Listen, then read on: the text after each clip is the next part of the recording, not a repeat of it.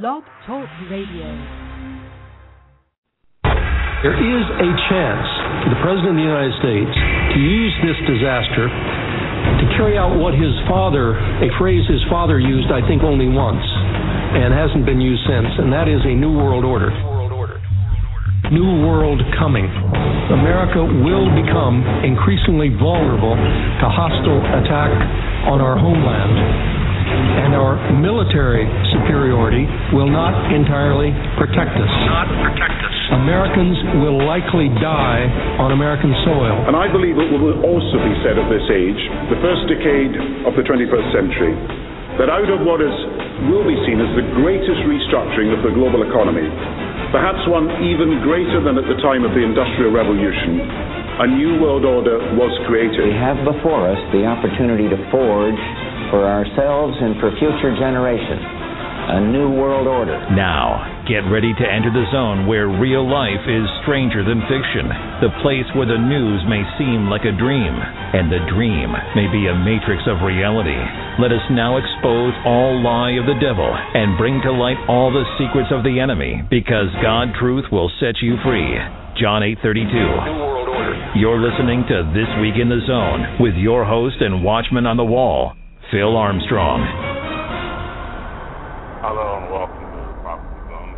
Brother Phil Armstrong, and I'd like to welcome y'all as we uh, sit back and relax and um, listen to two great speakers. Uh, first hour, we're going to bring you Thomas Ice, Tommy Ice, author and speaker. And he's also the author of a book, Ready to Rebuild Catholic Society in the Great Tribulation. So we're going to sit back and uh, enjoy what he has to say. I have no idea what just happened. Actually, I got the window open. The radio show is playing. Um, so I apologize for that. Okay, so um, the second hour, we're going to have John McTernan, author as America Has Done to Israel. Um, and um, he's going to be talking about the curses that happen, you know, in the book of Genesis, chapter 12, uh, talks about blessing Israel, you'll be blessed, and cursing Israel, you will be cursed. Um, so I'm, I'm looking forward to both guys. Um, today um, we have 300, sh- almost 300 shows. Um, it, it's 298. I wrote to Blog Talk Radio to feature the show uh, for that purpose, but technically it's not 300 shows yet. Uh, I'm pretty sure I've uh, canceled out about 10 shows, or erased 10 shows since we have started. Um, and the new format, um, most of the shows will be like this one where I just say anything, but it'll be sort of um, scripted in the new format, I'm going to have shows where I don't play around. I just speak and edit it and, and um, send it up to radio stations. Uh, today I'm on my cell phone. Um, uh, the computer that I was doing the show is, is, is snail paste today, and it needs some medication. So I'm going to send all my computers in one at a time for the next three to four months and get them serviced. And all my computers will be dedicated to a certain task. They will no longer be required to have what is called lazy man's virus, where I would put about 100 programs on one computer and, and holler at it because it won't do what I tell it to do. You can't stuff the car and expect it to travel at tremendous speeds. It just doesn't work that way.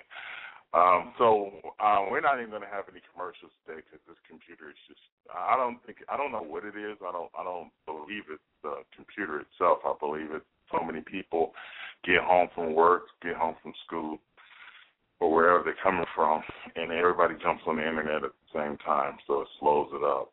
So and it has something to do with the computer also. But we won't even take no commercials. If I can even get back to my studio and believe it or not, when I tap the button to bring Brother uh, Tom on, uh, it takes about a month for that to do.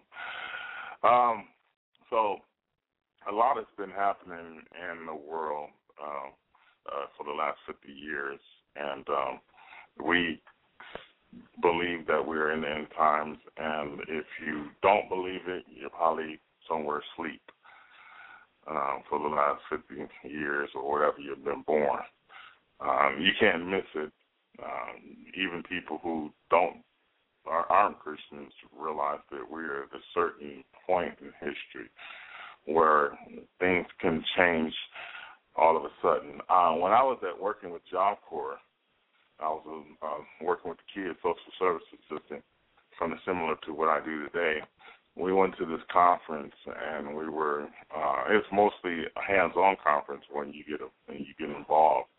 And the word that I learned was paradigm shift, and I was so amazed with that word because it, it was cause at, at that time I was just starting to look at Bible prophecy, and paradigm shift means that one one day, you know, life is one way, and the next day or next week, everything changes, um, shifts on its axis.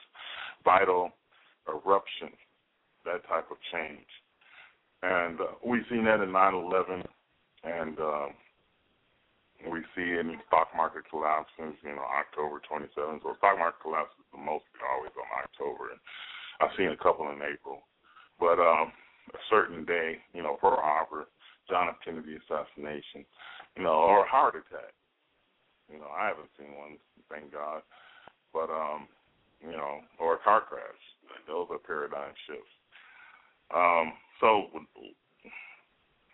what we're to talk about today is um, Bible prophecy because this is what this show is about. But I want to talk about the rapture of the church. I didn't put it in the search engines. I kind of love it when I put it in the search engines because I get harassed for about a week. But um, that that's not happening. Uh, so uh, so without further ado, brother Thomas, you there? Yes, I am. Mm-hmm. Thank you for coming on, brother. Well, it's good to be with you. Yes, sir. Yes, sir. So um, let's let's start off by talking about the Rapture Church. It's not even uh, hesitate. Some people say that it's just been invented. I, I was listening to your, I was listening to your um, your CD, um, not CD, but um, video on on YouTube, and you made a very interesting point when you were talking about um, it, it, it was uh, a mystery. Um, it was not necessarily it was in the Old Testament as far as God's character, but it wasn't actually in in the Old Testament. It was, uh, but it was revealed to us because of the age of grace. Um, so elaborate on um, the rapture of the church and and why people think it's just we just made it up in the last 100, 200 years. Well, uh, the rapture of the church was revealed by Christ less than 24 hours before he died in the upper room discourse in John 14, 1 through 3, where he said he's going away and he's going to come back and take us to himself uh, so that where he is, we'll be also. And uh, what's interesting in John 14, or rather 13 through 16, is called the upper room discourse uh, it's totally unique to John's gospel.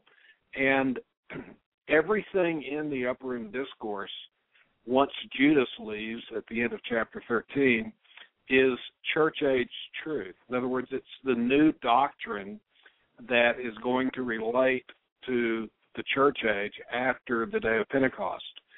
And so he he says three times in John uh, 14 through 17 that he has more to tell them, uh, but they're not able to bear it now. But when He, the Spirit of truth, comes, He will guide them into all things. And uh, so you see the apostles later on receiving uh, the revelation that relates to what God is doing during the church age that we're living. And the church age began on the day of Pentecost, and it will end suddenly and unexpectedly at the rapture. And he talks about the rapture in, as I say, John 14, 1 through 3. And uh, we have in our Tim LaHaye and I's chart book called Charting the End Times, uh, it mapped out for you where you had. Just a second, I got a cough.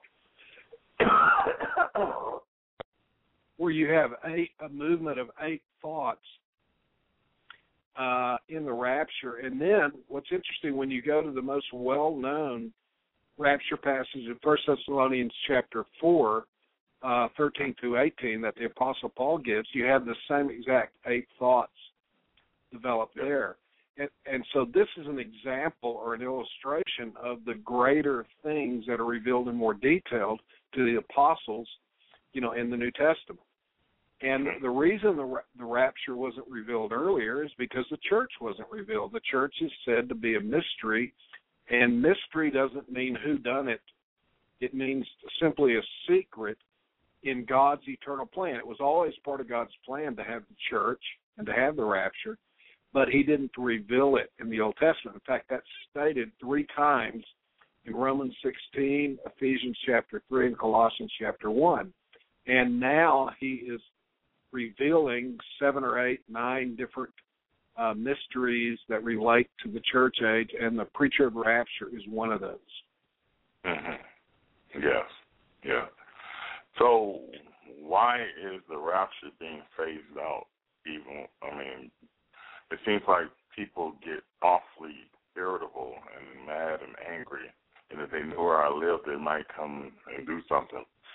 Um, it seems it seems to me that people don't want to hear it, and um, the church seems to be uh, ignoring it, and um, it just doesn't seem to be catching on. Why is that? Well, uh, I think because the rapture flourished in the last 200 years, where you had verse by verse Bible teaching come on the scene in the early 1800s and people had to fit the entire Bible together. And today, during our postmodern world, there's a decline in verse by verse Bible teaching. People do not know the Bible like they used to. People tend to have hot flash ideas, and they tend to ride hobby horses instead of uh, doing verse by verse Bible exposition. And uh, so I would I would say the rapture is in decline because of the decline of verse by verse Bible teaching. Uh, yeah. And Christians don't have the the framework to understand it. And also, you know, there's a natural generational reaction. I'm 62 years old, class of '69, and uh, the G- the Jesus movement occurred about that time for the next five or six years, and that's part of my parents, baby boomers generation is something that the late great planet Earth was a book that everybody read and believed in the pre-trib rapture because we thought Jesus was coming at any moment.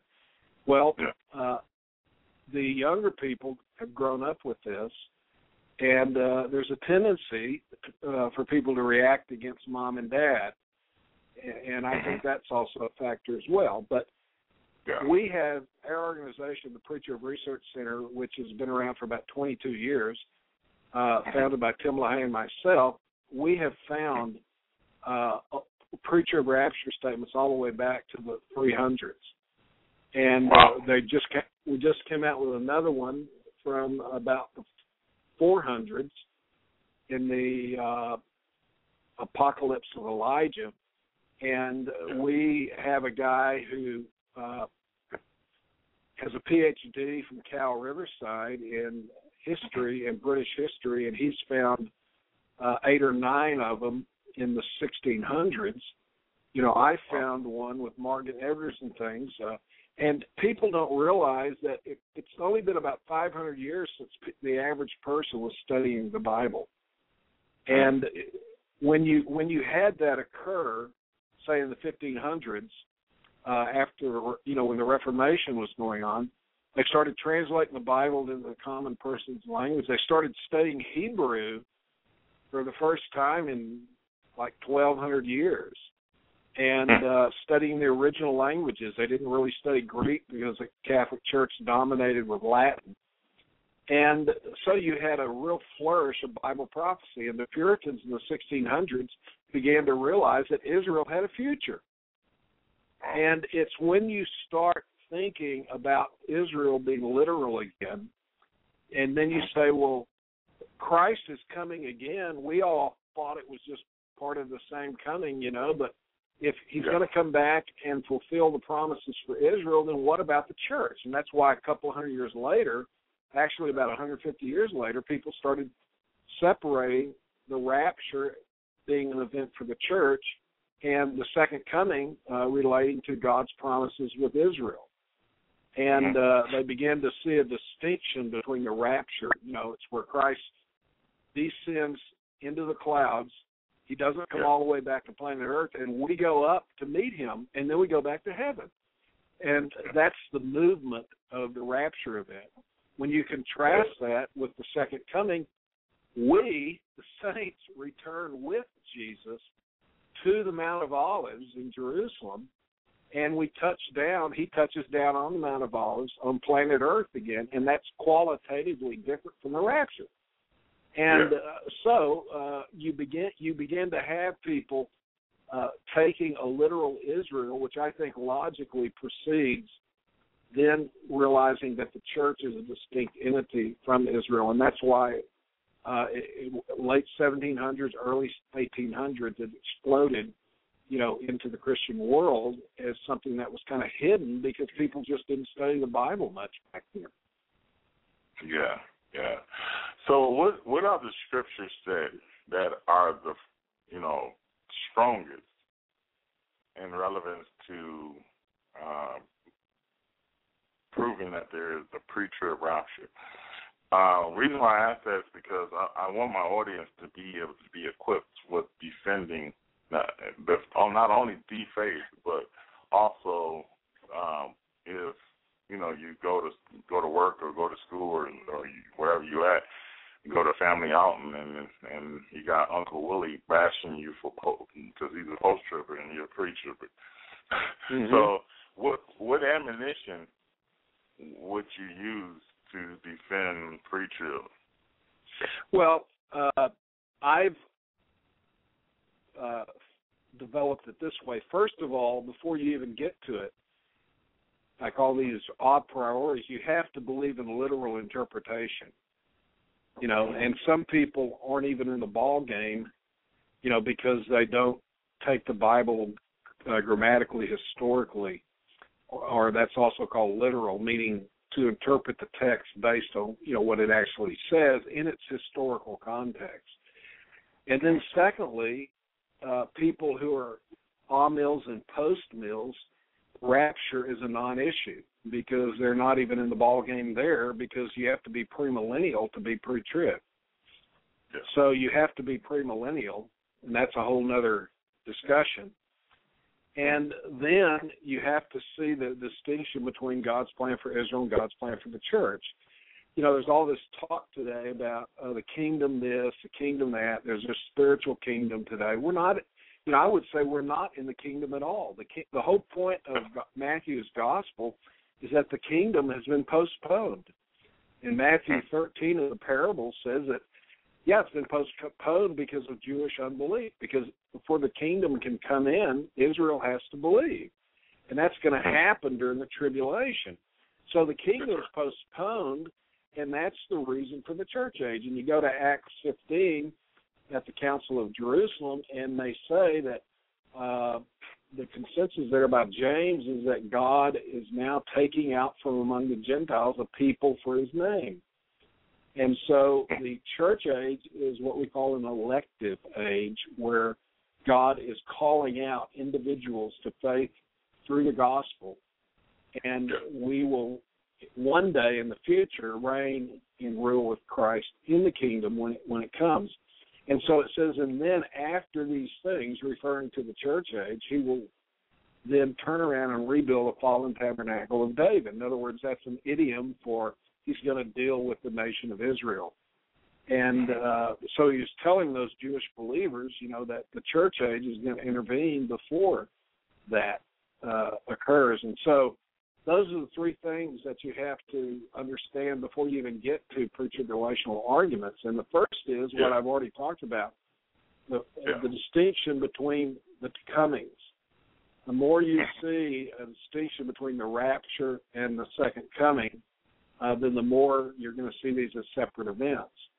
Uh, Yes. Secondly, is you see the promises for the church to be removed before the time of wrath, and uh, you have three statements in the New Testament that say that: Romans five eight, uh, 1 Thessalonians one ten, and 1 Thessalonians five nine.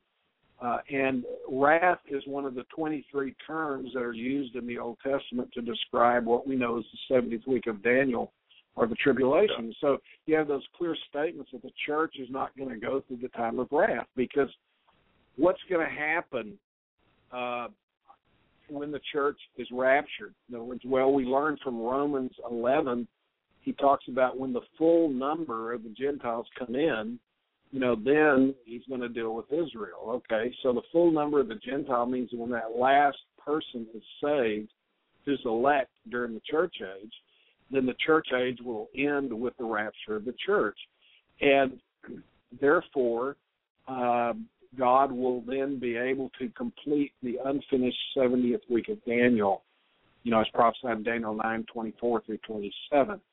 And uh, therefore, the church is a temporary phase in God's overall master plan because God has to finish his plan with Israel. And so the church began suddenly and unexpectedly. In other words, it wasn't prophesied in the Old Testament on that at Pentecost, and therefore it ends suddenly and unexpectedly in order to Yeah. uh, move on to deal with Israel and bring them to salvation and save the nation as well.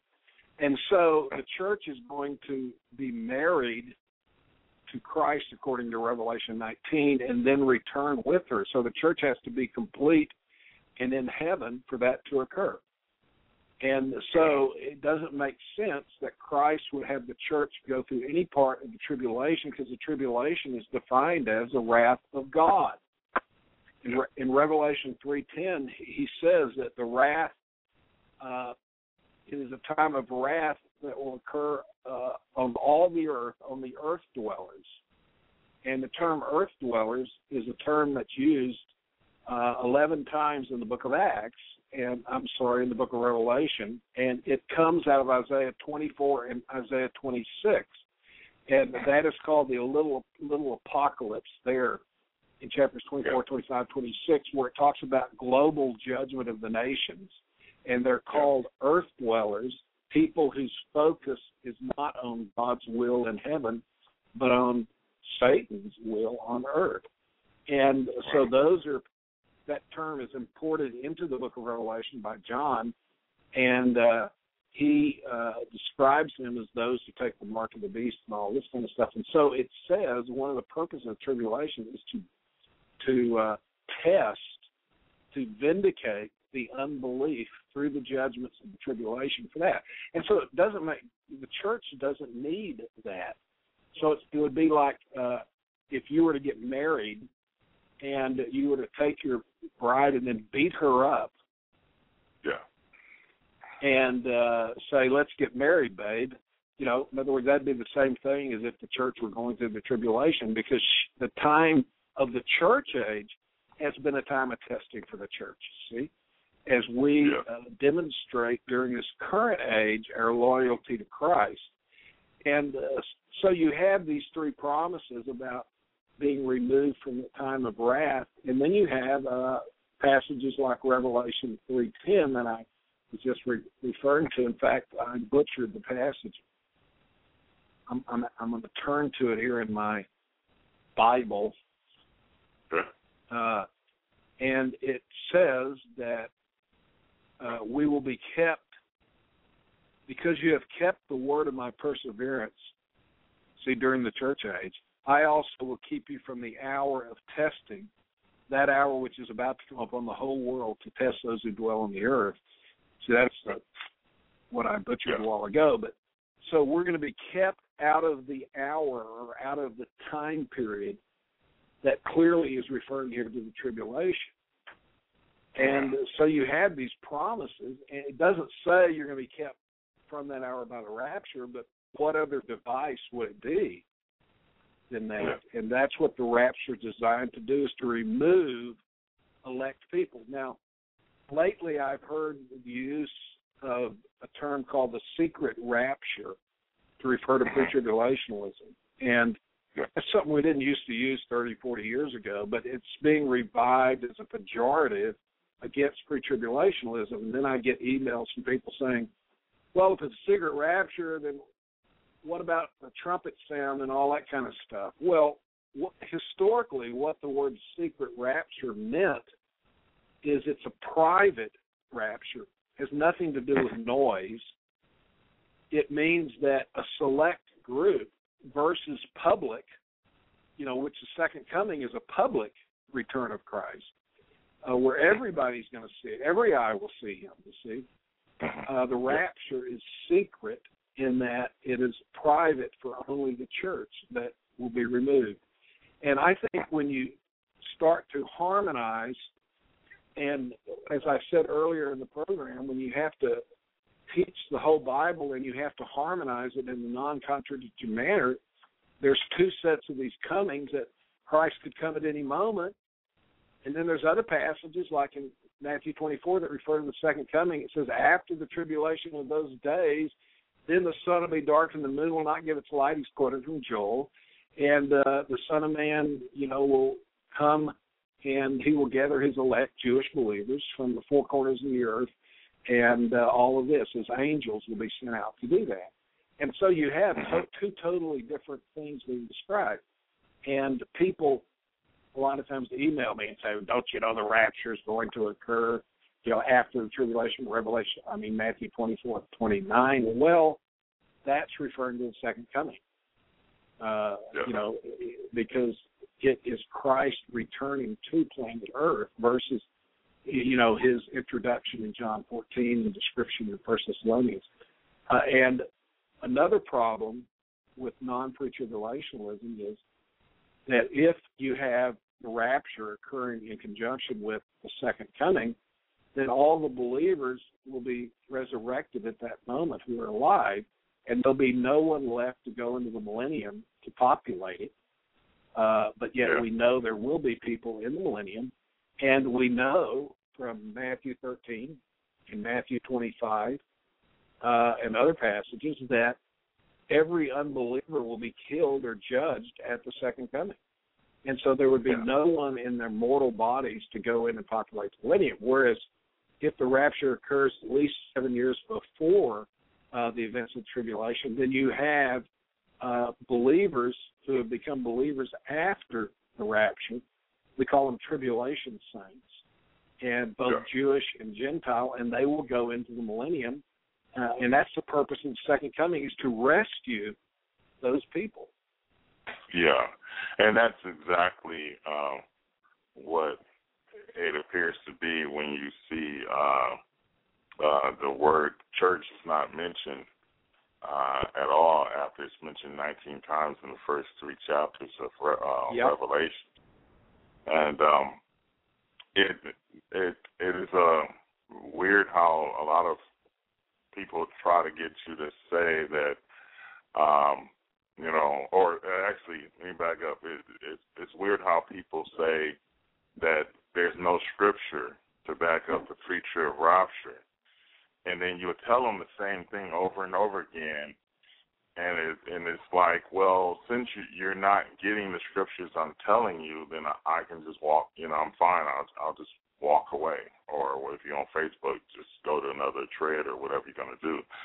And people seem to not um, get the scriptures we're telling them. It says, you know, it's since we have done this and this and this, he should keep us out of the time of testing, you know, that's coming upon the whole world, something like that. And they don't, they don't, they they rationalize it and make it fit whatever they want it to fit. And then they think we're doing what I, you know, what I see them doing is they'll use Matthew 24 and they'll just stay with it Yeah. and then I'll and That's then right. I'll come with about ten different scriptures, including the Old Testament, when you talk about Noah, you know, and how God treated Noah and his family, how God treated uh, Lot and his family, how God treated Israel when they were obedient. I mean, yes, he defended Israel, and they whooped tail when they were obedient. And people think, well, well, well, uh, what about you know missionaries that died during this and this and this, and they use that instead of scripture. Well, the the Bible talks about the world is cursed and people are going to die, you know, and and they're dying for Christ. So what honor is that, you know? Well, but this, go ahead.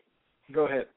Well, these no, arguments that, you, that you bring up are only arguments that would pretty much uh, go in the United States of America because we have been a unique country in the history of the church age that has not really suffered much persecution, probably up until now. But yeah. uh, so people say, "Well, I thought the Bible said we're gonna we have to be persecuted." Well, you know, I mean, I would recommend if if you feel the need for persecution to go to Saudi Arabia or something like that and stand up and say Allah is a wimp or something. You know, uh, in one of their cities, and I think you would experience persecution. But he's talking yeah. about the church being persecuted during the church age. In the world, you have tribulation. He says in John uh, 16, but take care, I have overcome the world. He's talking about the world hating us, as he said in John 15. He's not talking about the tribulation. And that is persecution because of our identity with Christ during the church age. Yes, millions of Christians have died during the approximately 2,000 years of church history. But they weren't in the tribulation and they didn't die because of the wrath of God. This is unique in the seven year tribulation because God is pouring his wrath out. And uh, they fail to make that distinction, in my opinion. Mm. Yeah, that's crazy. Um, so we're not saying you can't be persecuted during the current age, or that yeah. that's somehow an argument. Persecution today is an argument against pretribulationism. Not at all. Yeah, yeah. What I don't understand, brother, is how could the uh, people who are anti pre-trib when they say stuff like, well, God is going to preserve us through the tribulation period. And Jesus said in Matthew 24 that if, if he didn't cut it short, no flesh would be saved. So how did he? Well, he's talking. He's talking about people that are going through the tribulation. He's talking about the Jewish people there in context. And yeah. what he's saying is, he's not saying that he's going to cut the tribulation short. In other words, less than seven years or less than three and a half years in the second half. He's saying that if the process of persecution that were going on, then no flesh would be saved. Now, that either refers to all humanity or to the Jewish people being wiped out. I'm not yeah. sure myself. And yeah. so he's going to intervene to stop that from happening. And let's say if hmm. that process were to continue, it would take, say, four years uh, for that to occur. He's going to come back at three and a half years. You see, so it's yeah. not saying, as some like to say, that he's going to shorten the 70th week of Daniel or shorten the second half from three and a half to three years or something like that. No, he's just saying if that process were to continue, then it would uh, lead to the annihilation. I think probably of the Jewish people who he's talking about there. Yeah. But that's the yeah. second coming, not the rap. Has nothing to do with the rapture. Yeah. Amen. So who and and the Thessalonians when talking about the restraining restrainer, who who is the restrainer that's holding the Antichrist back? Well, it has to be God in some form, because only God can restrain the Antichrist, who is Satan empowered. And uh, therefore, I think I agree with what is the earliest interpretation in the early church on this occasion, and that happens to be that the restrainer is the Holy Spirit who indwells church age believers. And so the Holy Spirit is taken out of the way. Actually, it, it has the idea there in the original language of to step aside. Uh, and he does that at the rapture. Now, when when uh, you, we say that, what happens? Well, the Holy Spirit is not removed in all of his ministries. Yeah. But of those that were begun at the church age, like the indwelling ministry of the Holy Spirit. And this is pictured, for example, in the Old Testament, where you had the Spirit of God in the form of the Shekinah glory and dwelling the first temple. And God could not bring judgment on the nation of Israel until the Shekinah, the Holy Spirit, departed from the temple. And you read in Ezekiel 9 and 10, Ezekiel sitting on the Mount of Olives watching the Holy Spirit, watching the Shekinah glory depart the temple, go down the Kidron Valley, and ascend up from the Mount of Olives. And a similar process will take place, you know, with the rapture of the church. And so the church age will end. Uh, believers from that point on will not be part of the church. They will believe the same gospel, but they're just not part of the church, the body of Christ. And so the Holy Spirit will be left to convict men of sin, righteousness, and judgment. In fact, I believe that the tribulation will be the greatest time of revival in the history of the world up to that point. Amen. Yeah. yeah. And I think right after the rapture, even before the tribulation begins, yeah. you're going to have yeah. uh, spouses and all kinds of people get saved because those crazy Christians said, we're going to disappear one day. And when it finally happens, they're going to know and they're going to Mm-hmm. believe, and they're going to have to go through the tribulation, and they may be martyred or they may not be martyred. But nevertheless, uh, you have the 144,000 Jewish witnesses preaching the gospel all over the world that we don't have today. You've got the two witnesses in Israel in the first half of the tribulation preaching to the Jewish people that we don't have today. You've got the right before the mark of the beast is given out in the midpoint of the tribulation. You have the two angelic, the angel who preaches the gospel. It says to everybody on planet Earth to warn them not to take the mark of the beast. And so unbelievers will take it and believers will not. So there's going to be a lot of people saved after the Lord comes for his church. Amen. Amen. What about uh, the functionality of the individual people who are coming to Christ after they come to Christ? Are they going to be okay the first three and a half years, and all of a sudden the Antichrist goes crazy and starts killing everybody, or uh, or I mean, is it going to be like a Nazi Germany where you you you got to hide the Bibles when you know the the uh, cleaning people come by the house to clean your carpet?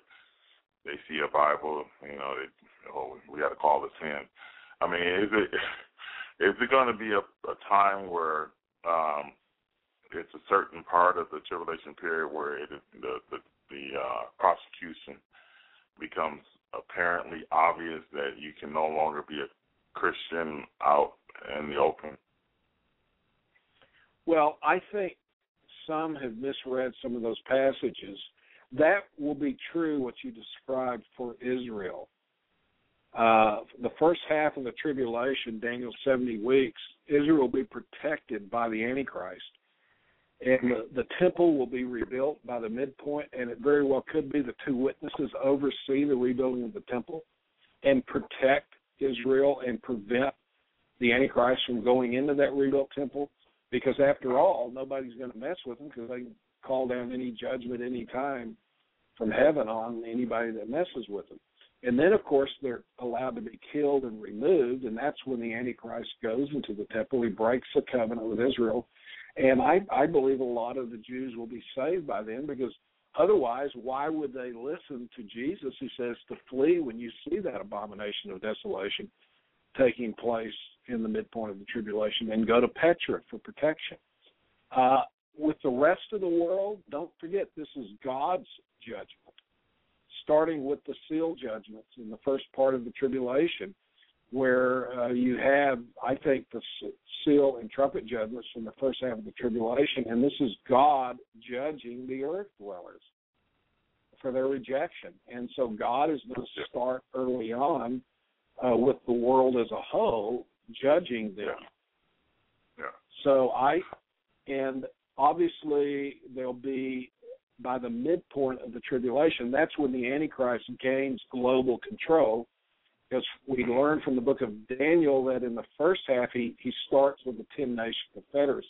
He's the little Yeah. horn that arises, uh, you know, within that confederacy of ten nations, and he Yeah. becomes the Antichrist, but he's restrained against Israel. That's that's who he's really after, because he believes that if he can kill the Jewish people, the second coming requires the Jewish people to call on the Lord, and they will be saved. That's a quote out of Joel, and uh, it's implied in Matthew 23 at the end of the chapter.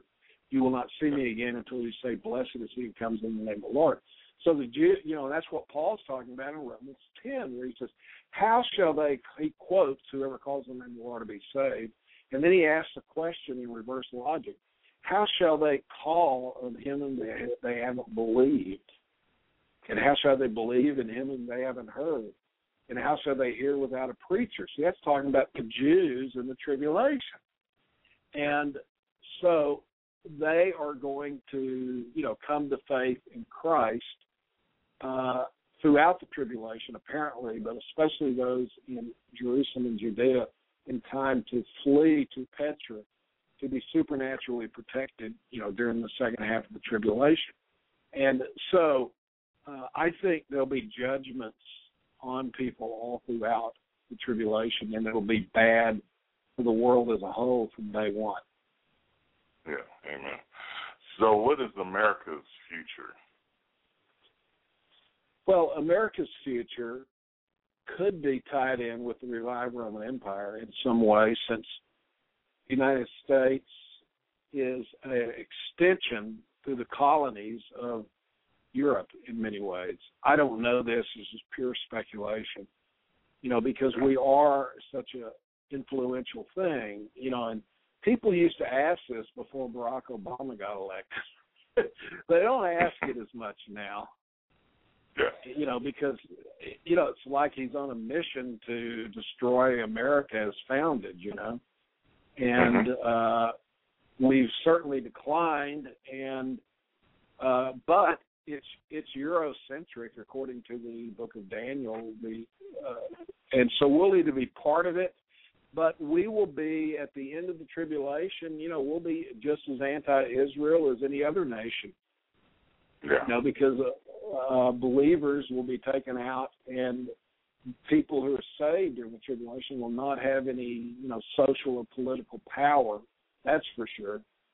And they're going to be, you know, hunkering down, trying to survive.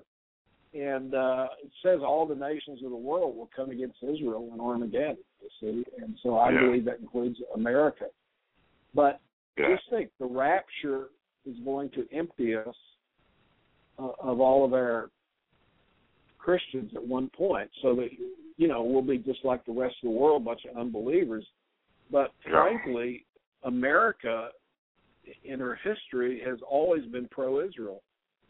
I mean, Yeah. you go back to the Puritans, and and even our first presidents even issued statements about they wish the nation of Israel be refounded.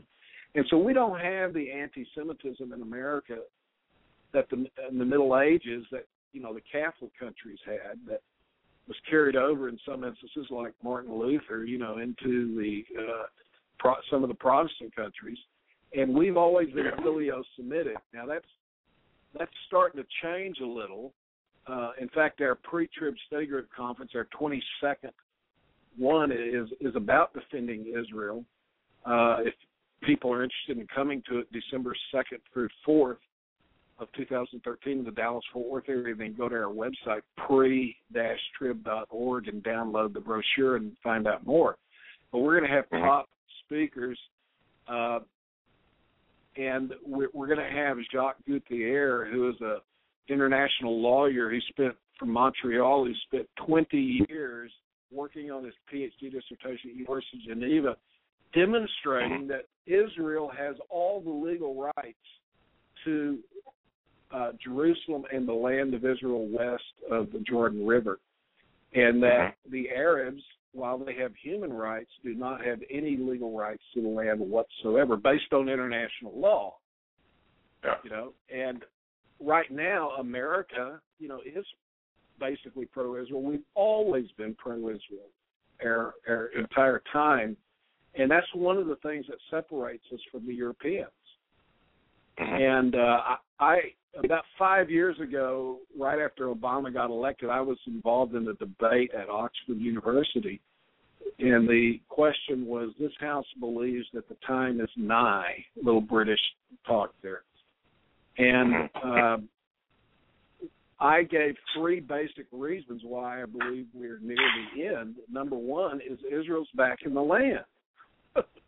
Number, I call that the super sign of the end times. Number two. Is globalism. Everywhere you go, everybody's into globalism, politically, socially, you know, as the answer to problems. Thirdly, is the European Union is preparation. It's not a fulfillment. It's preparation for the revived Roman Empire in the Book of Daniel. And uh, someone, one of the students asked, "Well, you know, what's significant about the Obama election?" I said, "the the United States, up until Obama, has acted unilaterally. In other words, Bush, who who is a globalist, we know, uh, nevertheless acted on national interest." In other words, America was attacked, and America is going to get back at them. And Obama tries to act on international interest. He, he no longer cares about our sovereignty, and he wants to be part of the global community. He said that, you know, in Germany when he gave a speech before he was elected, that he was part of the global community and everything and that's what we're seeing. And so America was kind of the last uh, blockage to global government.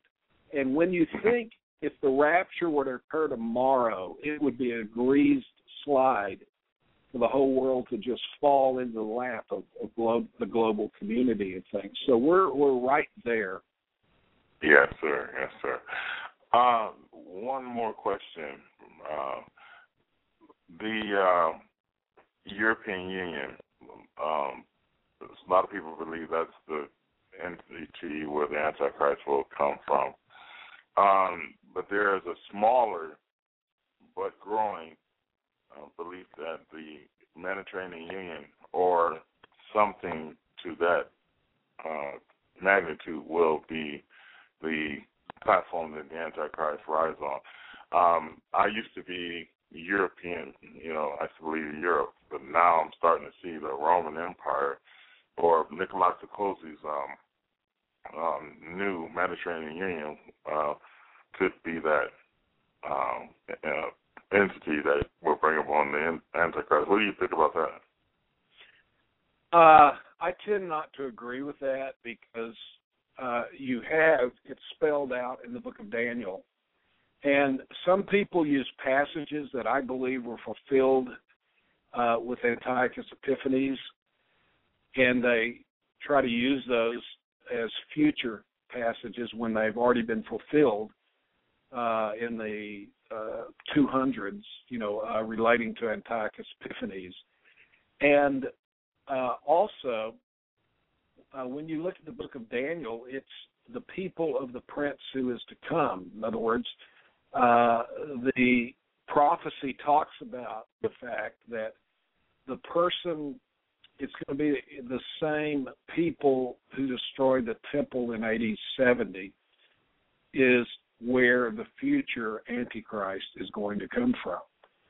And that's why we call it the revived roman empire which primarily was european. Yes it had north africa and these other things in it but the empire primarily was southern europe rome etc so uh, I know there's this push toward Islam and all of this, but I think Islam will uh, probably be destroyed or, or lose its impact uh, at the Battle of Gog and Magog, which I think will happen after the rapture but before the tribulation in that interval of time.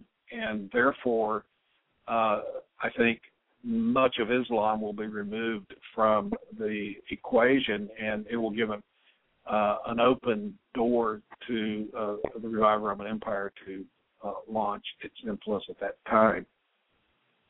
Yes, sir. Yes, sir. Okay. Well, that seems like um, a good uh, explanation for that question. Yeah, because um, uh, Ezekiel 38 and 39, I was going to ask that question, but I never got to it. Uh, your positioning, and you asked the question anyway. Uh, thank you very much. So, uh, yeah, thank you for coming on the show. Uh, it was a blessing to have you on. A lot of information passed on in the last hour, um, which um, and um, tell people where they can get your information from, and, and once again, tell them about the conference that you have. Right, it's the Pre-Trib Research Center, and uh, I've been doing this for 20 years with Tim LaHaye, and uh, it's located on the website at www.pre pre hyphen trib trib.org.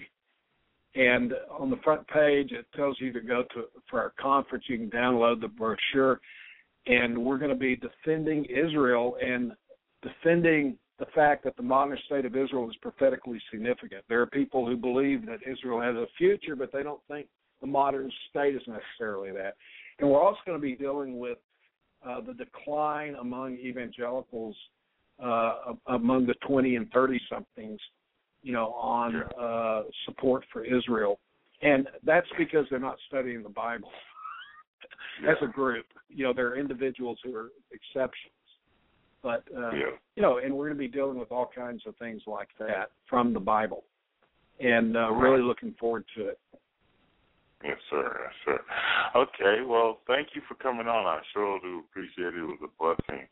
And uh, God bless you. And uh, we'll be praying for you and keeping you in our prayers. Thank you. Well, it's been good to be with you and your guests tonight. Thank you. Yes, sir. All right. All right. So we're going to be taking a break. If I could even get the commercials to play, and I'll be right back.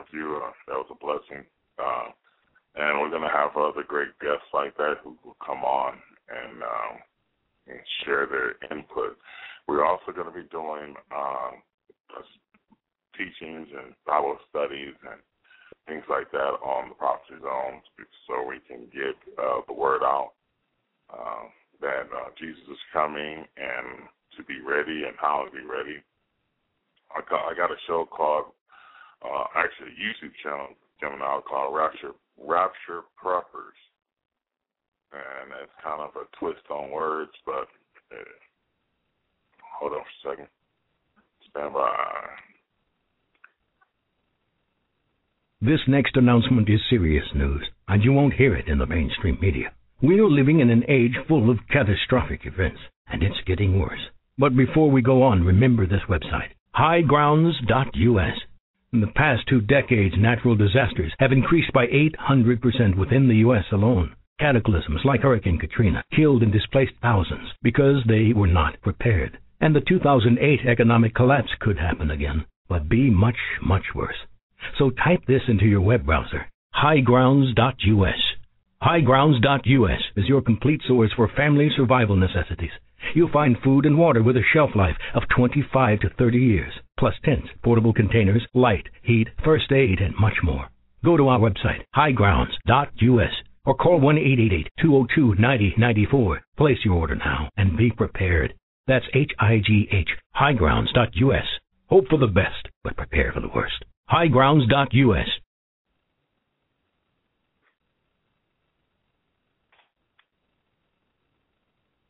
Okay, so um, I also wanted to play right quick a quick intro that I got for the daily um, broadcast that I'll be doing daily. Check uh, so whenever it comes on, you can check that out right quick. See if it actually. So I'm going to be doing a 15 minute show a day, uh, for the most part, at least three three out of the week, three days out of the week, 15 to 20 minute show, just dealing with news and information uh, that's going across the world as far as Bible prophecy is concerned and the church is concerned. Uh, so we want to keep people informed and keep them in the know. The Bible says, my, uh, it says, uh, "My people are destroyed for lack of knowledge." Uh, believe it or not, he's also talking about the people who go into the church, the wheat and the tares. Stand by. Let's see if the commercial comes on or intro. How about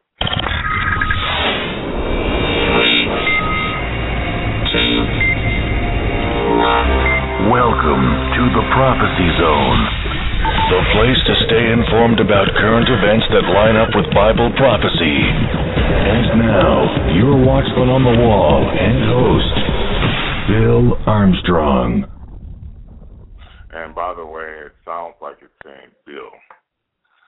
So when I'm out and about and I'm at work or or out um, at church or something, and I introduce myself and I I say my name is Phil. When I say Bill, no Phil. So every time I hear some of these intros, I swear it sounds like they're saying um, Bill. So the next time I make an intro, get an intro made, I'm going to make sure they put an emphasis on the you know, put their tongue, put their um, teeth on their lips, and make sure that saying Phil, not Bill. That helps out. Um, John McTernan uh, is uh, a writer and speaker, and he's created a book called uh, As America Has Done to Israel. Uh, and um, this um, book deals with uh, anytime America blesses Israel, they're blessed, or we're blessed. And every time uh, we curse Israel, we're cursed. Um, so uh, this has been going on for a while, and every time there is a uh, time where America uh, ask Israel to give up land.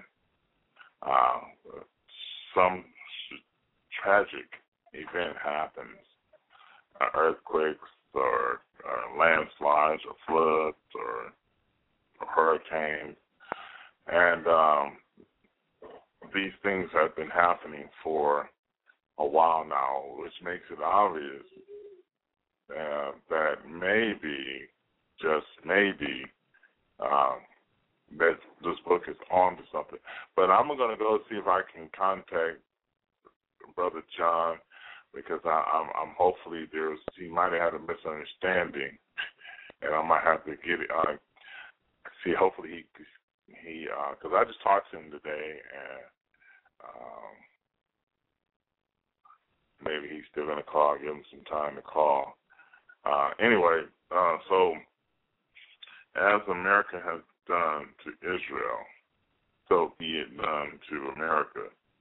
And Barack Obama shows that he is not pro-Israel like past presidents, and every president got a little bit more, um, a little bit less pro-Israel, and um, Israel is God's country, regardless if people like it or not. And um, we seem to um, be able to, you know, try to get it. Like for instance, Bill Clinton. I think it's Bill Clinton tried to get his, get Israel to give away the kitchen sink, and uh, Barak, who was the who was the prime minister at the time, was just that offering the kitchen sink. But um, Arafat wouldn't take it. And uh, Arafat's death uh, happened mysteriously. Uh, some people think he was poisoned. I, I, I, I'm not so sure sure that uh, that was the case, but I think they resumed the body and I don't know the outcome of that uh, resumption of the body. Was it, or did they find out that it was poison, or or not? So um,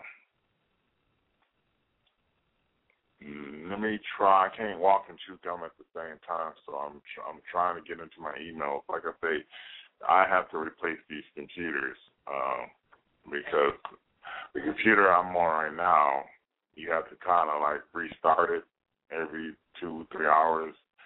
And once you restart it, it gets powerful again, and then you can you can do what you got to do. But you know, if you don't restart it, it sticks a lot. And and trying to do some of the simplest tasks while doing a radio show is hard to do. Okay, so I think we did get a misunderstanding because uh, he, he's not calling in.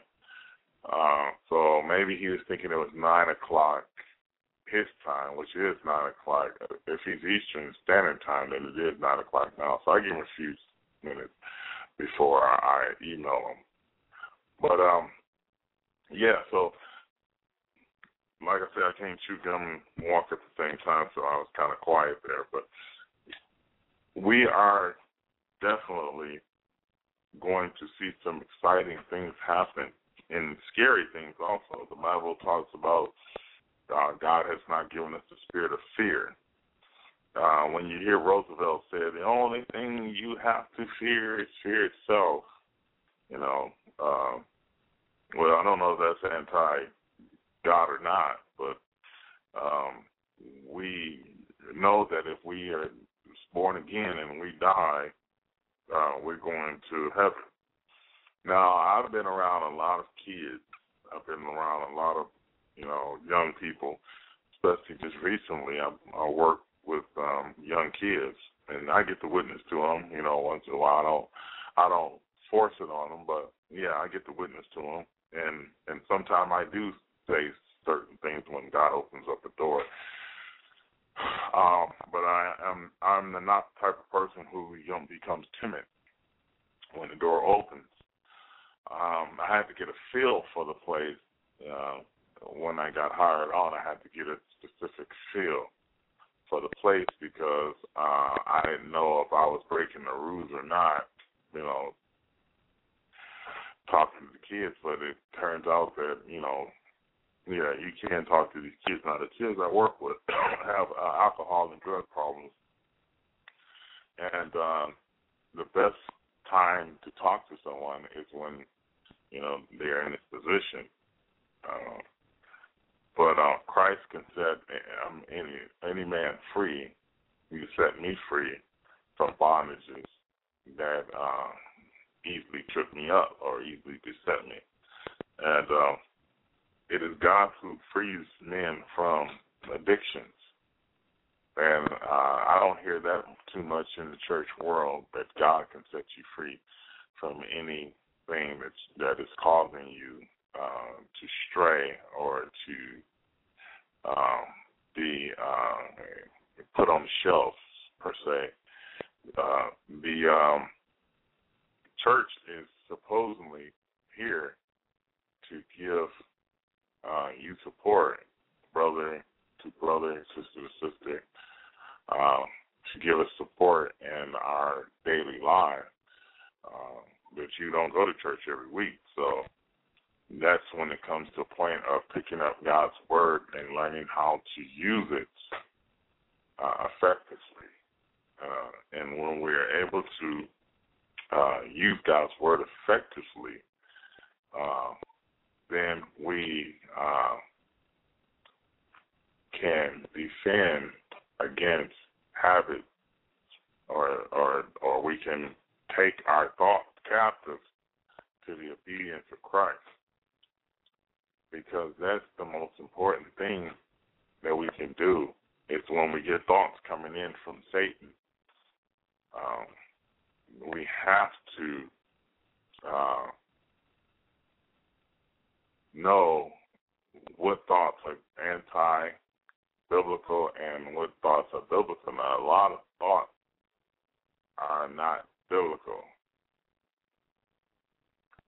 A lot of thoughts are anti-biblical, and um, we have to train our mind to think the way Christ wants us to think and the way Christ thought.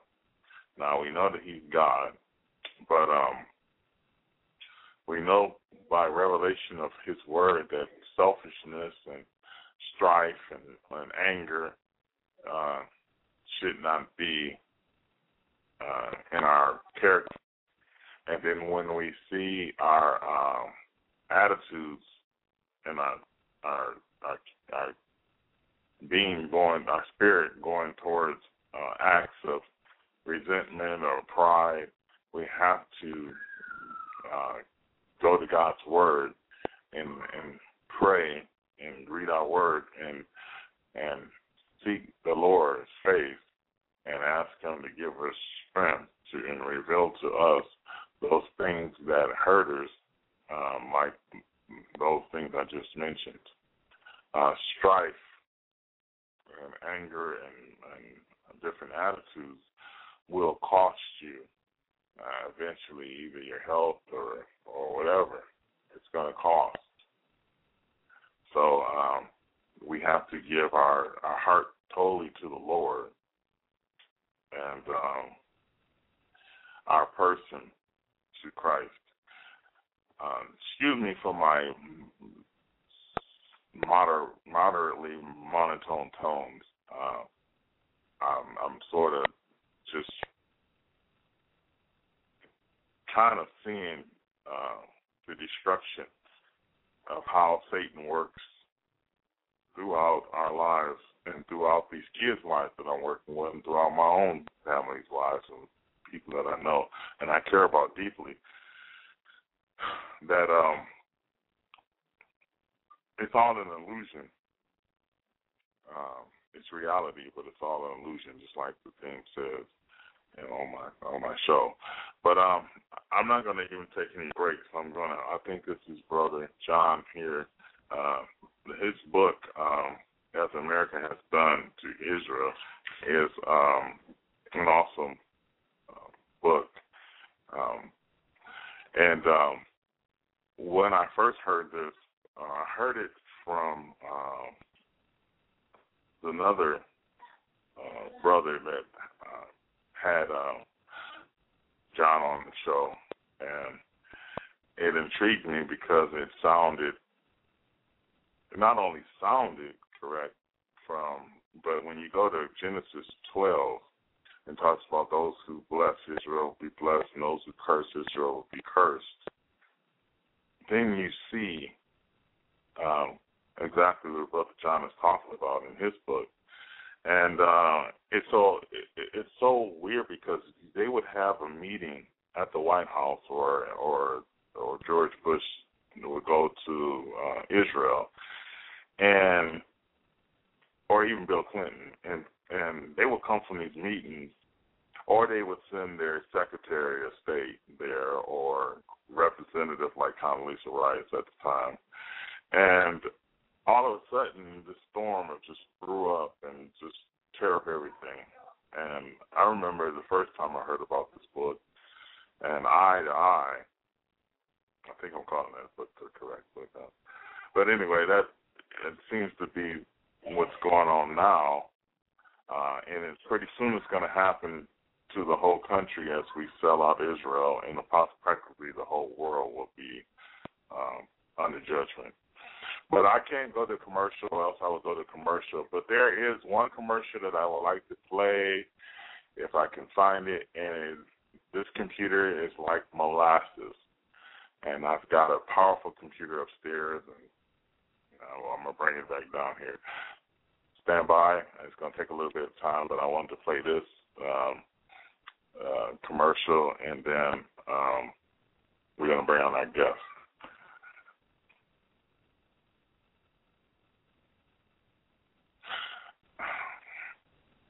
But uh, when this commercial comes on immediately, I'm gonna stop talking. But um normally I can push buttons at will and it, it will just play. But when you have shows at six o'clock at night or or nine o'clock Eastern Standard Time, you, you get problems, especially with the slower computers. When you have fast computers like the Monster I have upstairs or my Apple, uh, they it just flies right by. But um, this is about John, Brother John's um, book, and then we'll bring him on. So stand by.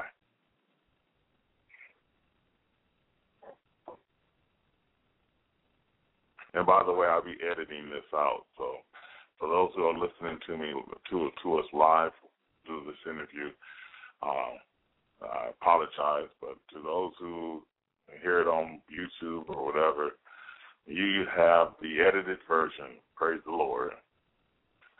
It's always good to have edit, editing equipment. But here we go.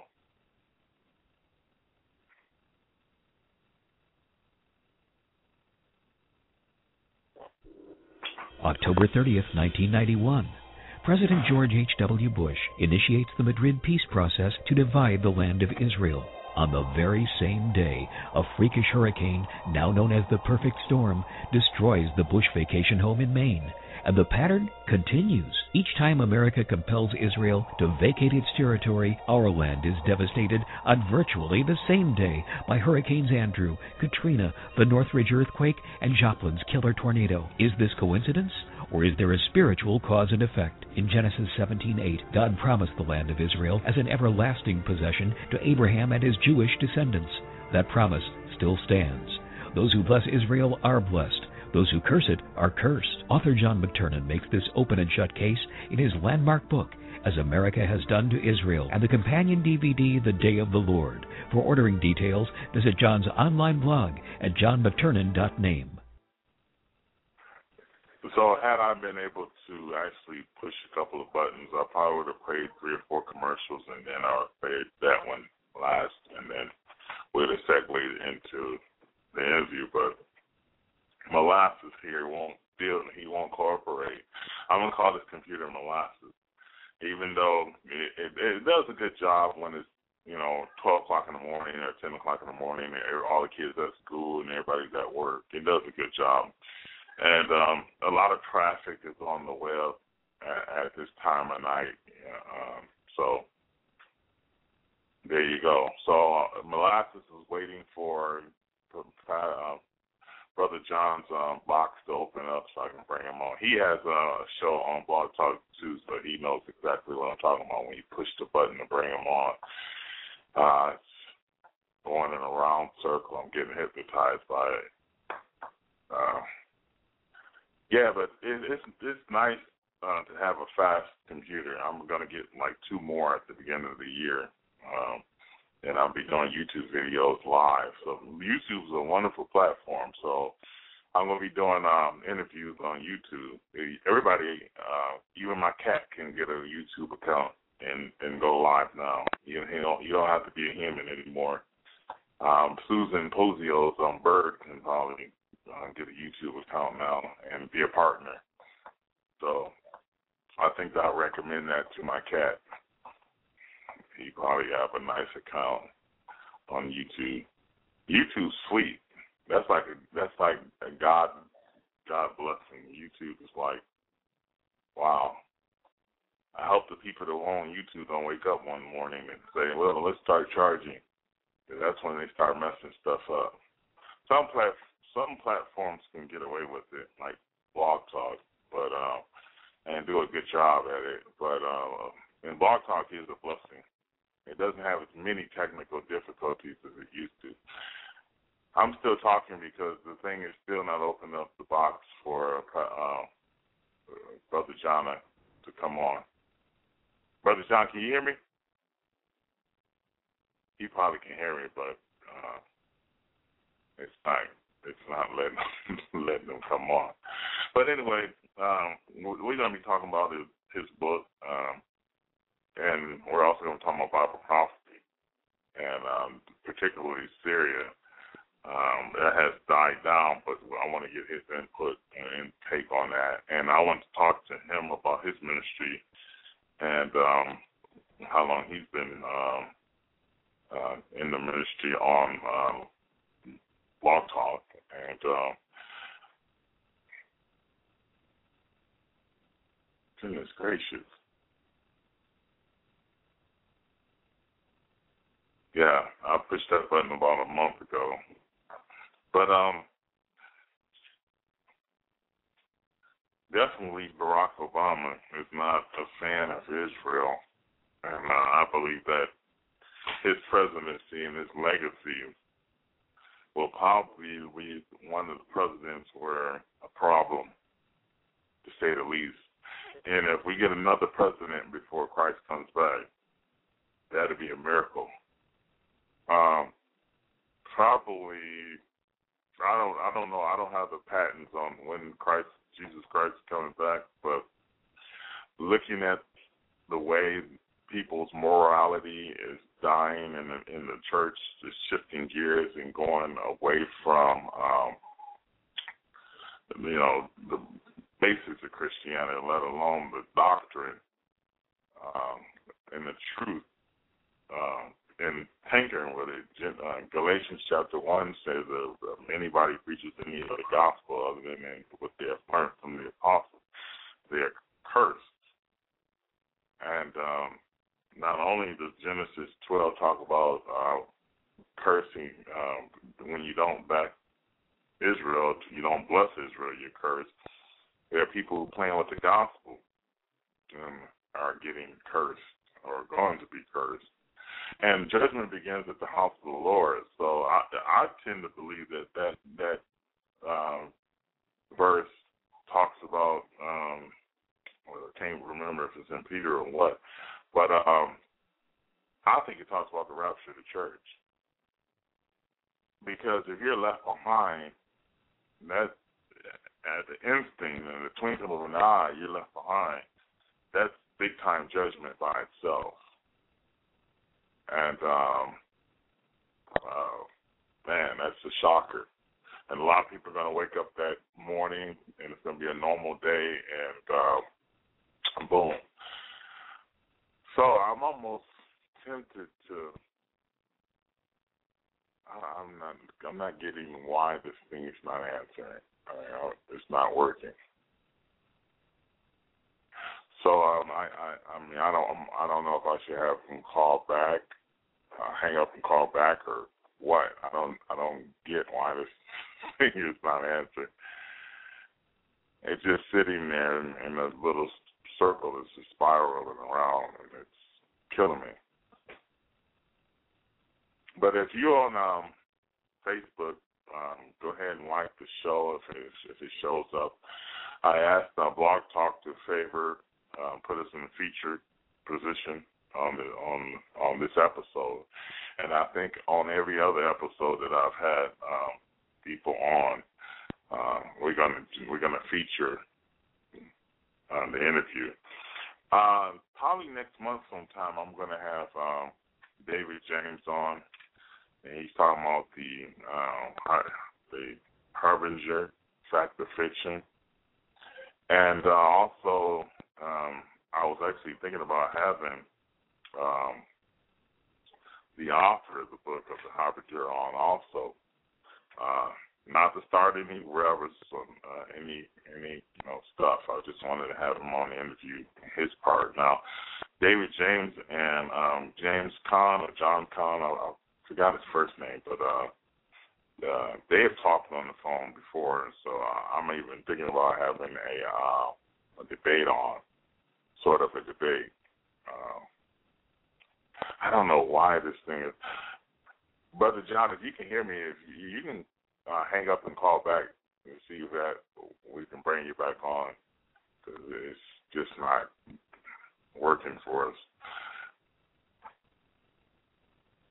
But um, that'd be nice to uh, have a debate on various subjects um, sometimes the debates might get kind of nasty. You know, I'm willing to do that, or you know, I'm willing to let a debate get a little nasty. Um, now, what I'm trying to see right now is um, if I can't bring him on, we might have to reschedule this uh, this interview because he's too valuable to not be able to bring on. And uh, this is one of those modes where I get very draggy when I'm trying to sustain something. I'm not that talented. Pretty soon, probably see me by next year sometime. I'll be awesome. I'll just be able to keep people's attention. But right now, just just because because what happens is I get caught up with uh, what's going on, and especially the old blog talk where you just have so many problems. Um, Okay, I pushed the button. Let's see if it works. But with the old blog talk, and I say the old blog talk because they have gotten a new format. Uh, well, we used to have so many technical issues, and like I said, I haven't had uh, any programs late at night in a while, so I, I haven't been accustomed to the technical issues in the last like year. So all my shows are sort of um at five o'clock and and I think what happened is I didn't repower the computer back up again. I kind of like just stayed on it for about three or four hours, and that's what's happening. Um, and uh, I've I've never had a problem where I couldn't bring a, a guest on before, and I, I think this is probably a technical issue from Blog Talk then, other than from the computers then. Because it it'll be great to um, be able to have an hour with Brother John rather than thirty minutes. It's, that's why I'm kind of ticked off. But uh, in the future, I, I like to hear Dr. Stan Monteith when his guests, you know, when he's having technical issues or, you know, something happens. Uh, on the other end where he can hold his his uh audience. I'm I'm I told y'all I'm getting better at it interviewing but or even doing radio shows, but I, I'm not that good at holding audiences. Even though I have a lot of information in me, I kind of to, tend towards looking at the problem. And sometimes God does stuff for a reason, and sometimes God allows things to happen for a reason and um, I'm pretty sure there's a reason today for this problem. But um, what I'm gonna do is I'm gonna play a song by um, if it plays by a brother uh, on Blog Talk Radio. Um, this thing is not coming on, but um, I'm going to go ahead and play uh, a song that um, I've had for a while. Gosh. So, um, yeah, I'm gonna go ahead and play a song, and then hopefully it'll be on, and I'll, I'll come back on in a second. I'll be right back. This song is called "Leaving on My Mind."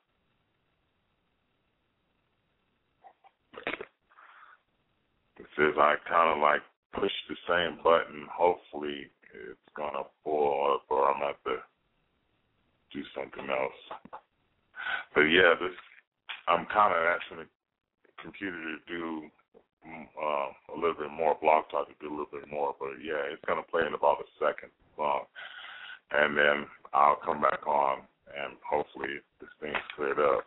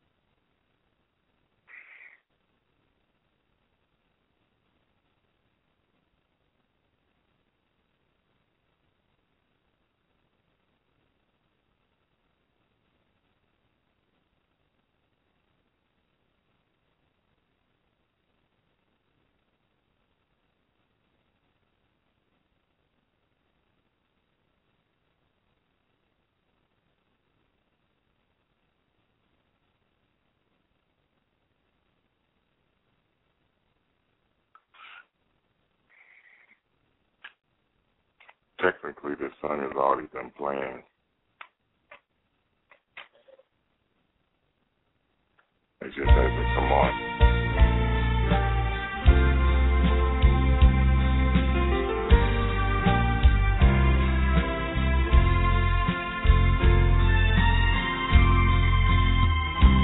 This old house I'm living in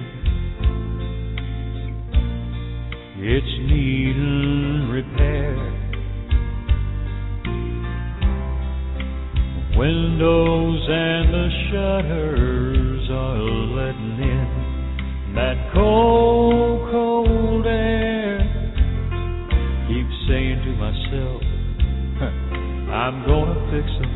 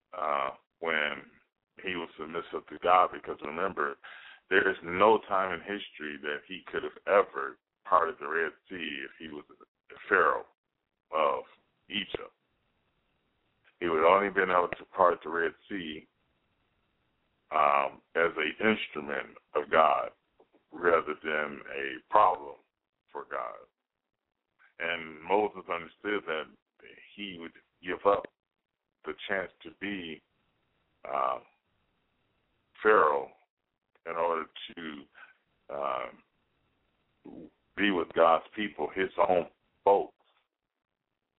And um, it became apparent that God used this man in a mighty way. And the same thing is apparent today, folks. You can be used by God, uh, and God can use you. And don't minimize small things. If He's using you in a small way, that's fine, because you're going to be blessed in a big way when you get to heaven. Uh, eternal life will be the main prize but your duties in heaven will be um, great. Uh, like I say, I, I hope you guys can hear me out there because uh, I'm gonna go ahead and wait wait until this uh, uh, thing straightens out, and then I'm gonna end the show because I don't even think I can even push the button to, to end the show. But I apologize to everyone out there who was looking forward to John McTernan being on the show because this show is probably going to be featured and it didn't work out. So uh, God bless everybody out there because Brother John already hung up, uh, and I hope y'all can hear me out there. Because I, there's no way I can test and see if anybody is, is hearing me. Uh, I think people stopped hearing me a while back. but anyway, God bless everybody out there, and uh, let's have a wonderful night. Gosh, the whole thing is not responding. You doing, Momo?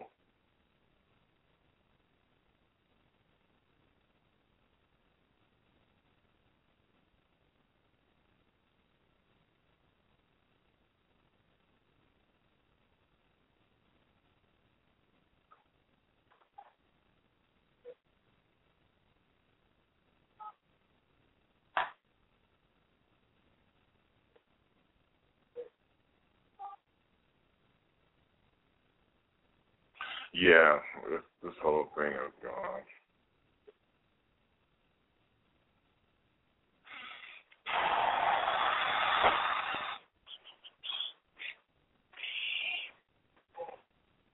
Yeah, so if y'all can still hear me out there, uh, I don't know if this if, if the show is still going or on or not, but uh, I, I can just keep talking. Uh, a few minutes, and then I'm gonna go off. But I'm gonna try to come back on.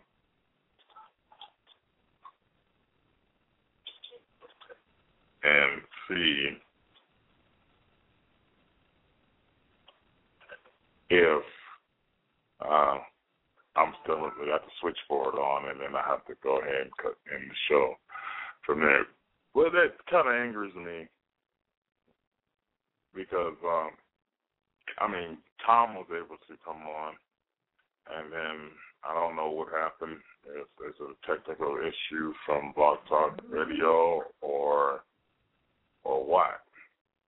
But like I said before, that would have been a great show to have um, Tom Ice and John McTernan on the same show. That, that would have been just peachy keen.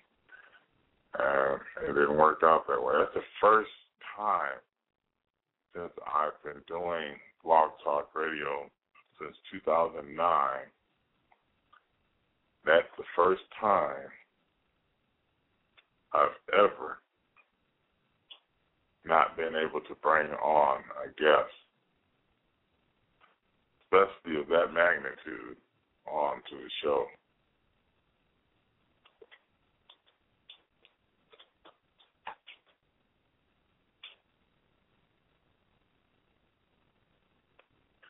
So uh, I, I, like I said, I don't know, even know if I'm even on. Well, I'm not getting rid of the whole show, that's for sure. Uh, I'm gonna go in the studio and see if it's if it's if I'm still on. Um, cause I'm, I'm apparently not hung up. Yeah, I'm still on. Wow. So yeah, so I I don't know what happened, but I'm gonna head take a break and then I'll be back in a second. Please stand by.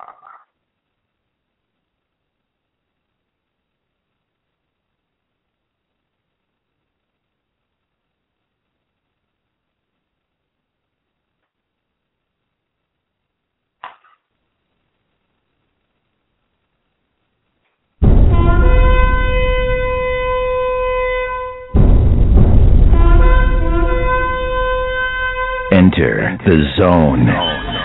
The prophecy zone.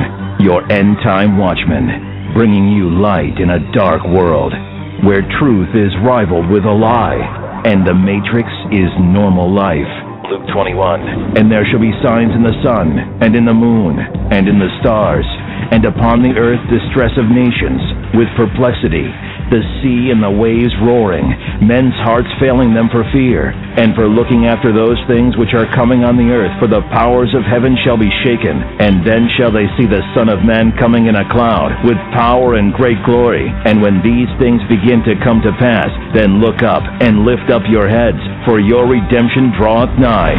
You are now in the zone. So be ready to enter the light or truth about the end of days, so you will be ready for the coming of the Lord. You are in the zone, the prophecy zone. So join us for the next hour as we look at world events in line with Bible prophecy, so you'll be informed and be ready for the coming of Jesus Christ. This next announcement is serious news, and you won't hear it in the mainstream media. We are living in an age full of catastrophic events, and it's getting worse. But before we go on, remember this website, highgrounds.us. In the past two decades, natural disasters have increased by 800% within the U.S. alone. Cataclysms like Hurricane Katrina killed and displaced thousands because they were not prepared. And the 2008 economic collapse could happen again, but be much, much worse. So type this into your web browser, highgrounds.us. Highgrounds.us is your complete source for family survival necessities. You'll find food and water with a shelf life of 25 to 30 years, plus tents, portable containers, light, heat, first aid, and much more. Go to our website, highgrounds.us, or call 1-888-202-9094. Place your order now and be prepared. That's H-I-G-H, highgrounds.us. Hope for the best, but prepare for the worst. highgrounds.us. All right, we're back. Um, thank y'all for tuning in today. Um, like I said, I apologize for not being able to bring on John McTernan. Uh, so um, we're gonna iron out the kinks, and hopefully that wasn't Blog Talk Radio's fault. Uh, because if it is, then we're gonna have to figure out the best time to do a show.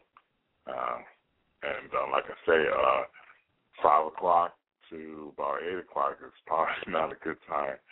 But um, we have no choice sometimes because the, the guests uh, have um, strict um, schedules they have to follow, and uh, we do too um, at the at the zone also. So um, thanks y'all for listening to the show. Uh, uh, be sure to check us out on Saturday, uh, five o'clock Pacific Standard Time. We have um, two more special guests. Um, August um, uh, Rosaro, I think I'm saying his name right. Um, he's off of uh, Talk Radio, and uh, he's a great uh, input on Bible prophecy. Uh, be sure to um, check that out as well. God bless y'all, and have a wonderful day. You have been listening to the Prophecy Zone on Blog Talk Radio. Be sure to check out our website at www.pzrn.org. Also, like us on Facebook at Prophecy Zone Radio News and at YouTube at Prophecy Zone. Be sure to check us out next time on the Prophecy Zone as we explore the past, observe the present, and hope for the soon future return of the Savior Jesus.